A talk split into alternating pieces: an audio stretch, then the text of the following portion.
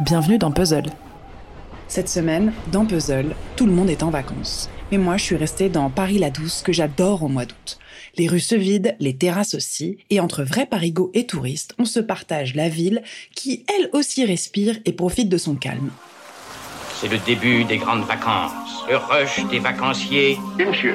Et tu ne me revoiras pas avant trois semaines. Ah, c'est vrai, tu pars en vacances Oui.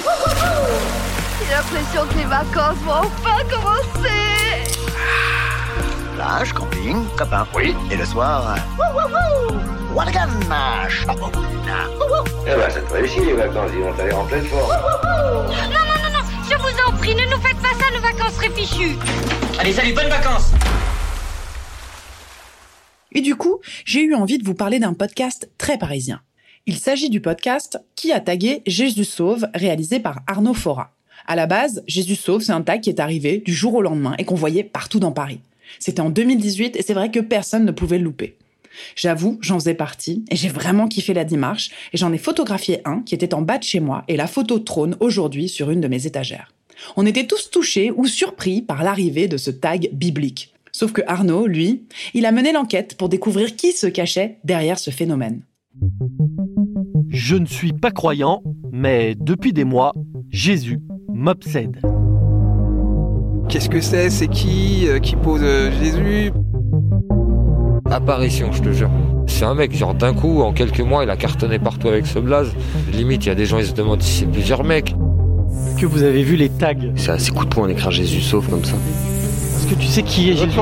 Oh non Qui est la personne qui réalise ces tags? Il y a quelque chose d'un peu fou dans ce projet.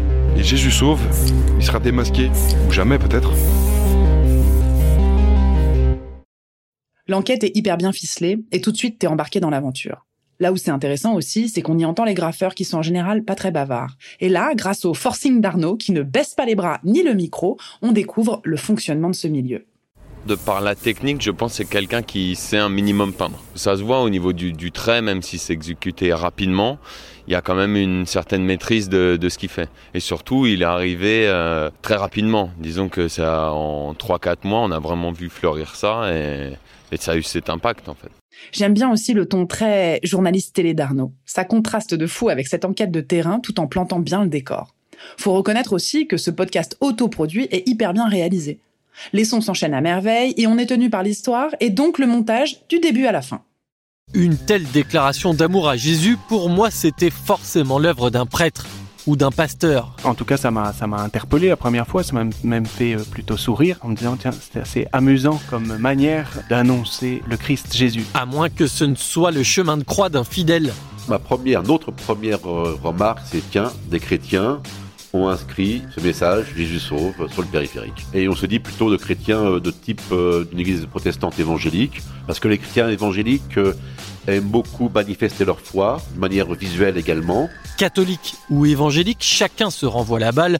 Jésus sauve ne se cache pas dans leur paroisse. Grâce à ce tag, Arnaud rencontre plein de monde. Bien sûr des graffeurs, de Paris à New York, mais aussi un avocat, Maître Jésus, des gens d'église et d'Insta. Mais la seule personne qu'il veut vraiment rencontrer, c'est l'auteur de ces tags.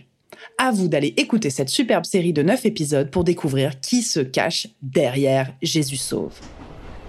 Le lien de cette série est dans la description de l'épisode et demain, Julien Bordier vous dressera sa liste des 10 contre-tubes de l'été, une playlist idéale à écouter en vacances ou à Paris. Bonne journée